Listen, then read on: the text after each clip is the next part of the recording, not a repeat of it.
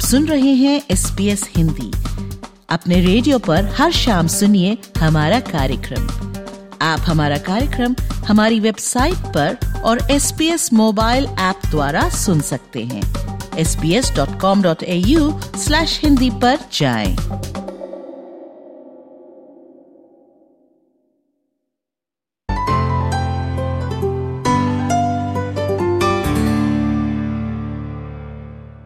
एक साल पहले गोल्ड कोस्ट ब्रॉड वाटर पर दो हेलीकॉप्टरों के बीच हवा में हुई टक्कर में सी वर्ल्ड हेलीकॉप्टर्स के मुख्य pilot Ashley Jenkinson, New South Wales की महिला वेनेसा टाड्रॉस और ब्रिटिश दंपति डाइन और रॉन ह्यूजेस की मौत हो गई थी।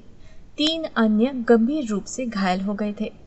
हेलीकॉप्टर जो पाँच मिनट की खुशी भरे उड़ाने ले रहे थे एक उड़ान भरते समय और दूसरा उतरते समय एक दूसरे से टकरा गए। ऑस्ट्रेलियाई परिवहन सुरक्षा ब्यूरो की एक अंतरिम रिपोर्ट में बताया गया है कि पायलट एशले जेनकिंसन ने दुर्घटना से तीन से चार दिन पहले कोकिन का इस्तेमाल किया था। एटीएसबी के मुख्य आयुक्त एंगस मिशेल ने बताया It does show low levels of, um, of what we would say cocaine metabolites. So we know that exposure was probably not within the 24 hours of the incident, but somewhere between that one and potentially three to four days prior. Uh, they were low levels. We don't have any evidence to suggest that uh, they were contributing to this particular incident, but we do know that any types of illicit drug use does carry risks and certainly risks in this type of industry. So for that reason, it is highlighted in the report, but equally, as I've said, we don't have evidence to suggest that it was contributory in nature. ये देखते हुए कि दुर्घटना के दिन cocaine के उपयोग से साइकोमीटर स्किल में कोई हानि होने की संभावना नहीं थी रिपोर्ट में कहा गया है कि ये ज्ञात नहीं है कि कोकेन के संपर्क में आने के बाद उसका प्रभाव पड़ा था या नहीं जिसमें थकान डिप्रेशन असावधानी से पायलट के प्रदर्शन पर कोई प्रभाव पड़ सकता है। एटीएसपी द्वारा एक मुद्दे की जाँच की जा रही है कि क्या दुर्घटना के दिन सभी मानक प्रक्रियाओं का पालन किया गया था। इसमें यह भी शामिल है कि क्या radio taxiing call Ashley Jenkinson द्वारा की गई थी या नहीं। साउथ पोर्ट नियंत्रण टॉवर द्वारा ऐसी कोई कॉल नहीं पकड़ी गई थी और उस दिन हवा में मौजूद किसी अन्य व्यक्ति को इसे सुनने की याद भी नहीं है।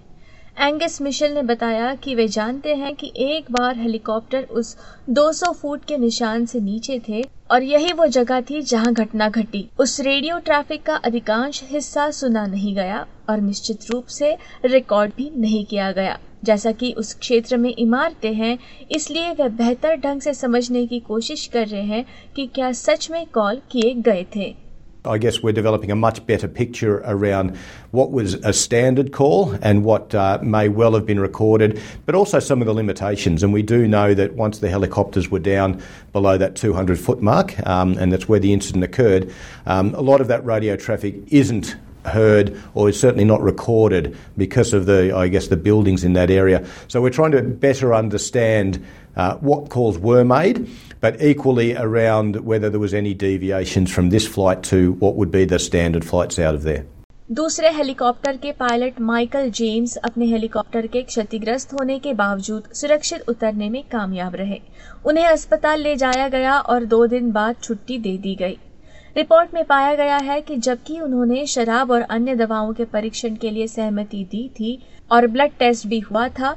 एक बयान में सिविल एविएशन सेफ्टी अथॉरिटी ने कहा कि शराब या अन्य नशीली दवाओं के प्रभाव में काम करने वाले पायलटों को वो बर्दाश्त नहीं कर सकते। ऑस्ट्रेलिया में यदि पायलटों ने उड़ान भरने के आठ घंटे के भीतर शराब पी रखी है तो उन्हें उड़ान भरने से प्रतिबंधित कर दिया जाता है।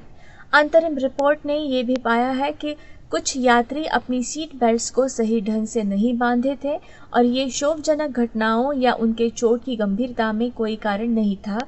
लेकिन एटीएसबी ने यह देखा कि यह समस्या व्यापक थी। सिर्फ़ सी वर्ल्ड हेलीकॉप्टर्स के लिए ही नहीं, बल्कि अधिक व्यापक रूप से ऑस्ट्रेलिया भर में।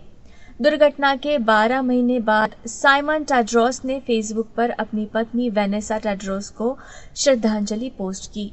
उन्होंने दुर्घटना के दिन को अपने जीवन का सबसे बुरा दिन बताया। एक ऐसा दिन जिसने उनके जीवन को हमेशा के लिए बदल दिया।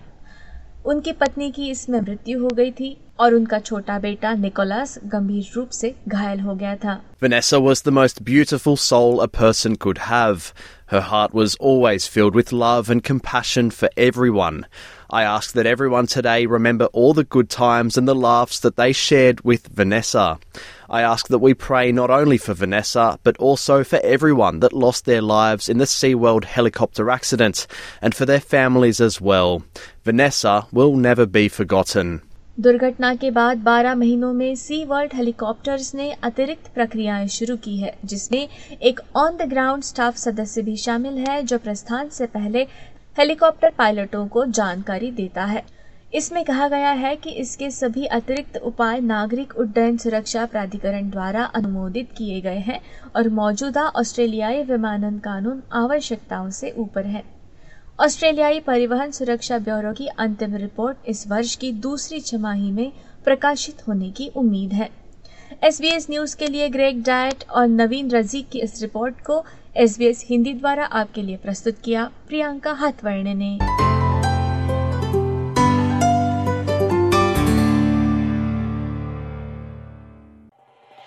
एस बी एस रेडियो से डाउनलोड करने के लिए आपका धन्यवाद। हमारा पूरा कार्यक्रम आप कैसे सुने, इसके लिए S B S dot com dot A U forward slash Hindi पर जाएँ।